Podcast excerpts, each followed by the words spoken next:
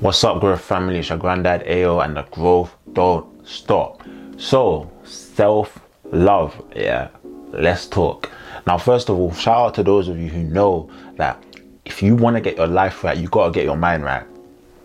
And subscribing is going to do that. So, make sure you click that subscribe button and hit the bell too.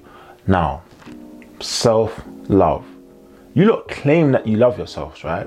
Everybody claims that they love themselves. Everybody knows what self love is by now. And if you don't know what self love is, go and watch my video about self love. I'm going to put it right here so you can watch it. You do not love yourself if you do not know how to forgive yourself. You will set yourself a challenge, right? Set yourself this goal, whatever it is. If it's that you know you don't want to eat certain food for a certain amount of period, certain amount of time, or is it, or if it is that you don't want to do something for a certain amount of time, whether it's that you want to exercise for a certain amount of time, whether it's that, you know, you're taking a social media detox, but you're actually struggling to stay off social media, whatever it is, right?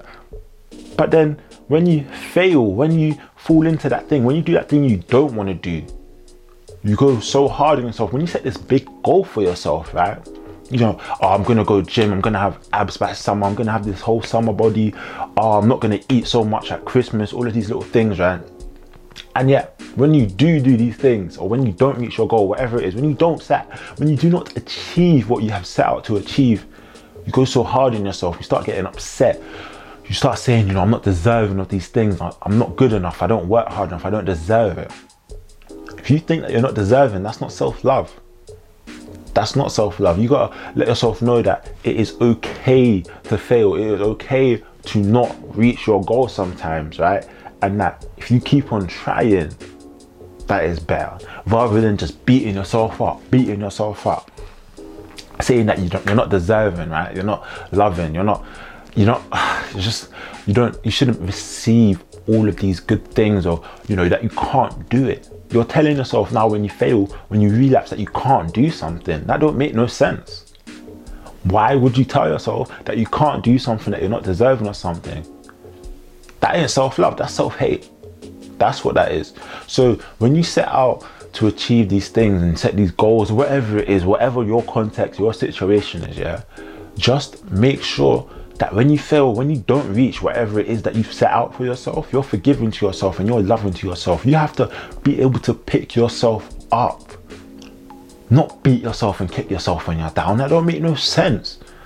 Why are you going to be there stamping yourself out, beating yourself in the face, punching yourself, uppercutting yourself, wherever it is when you're already down on the floor?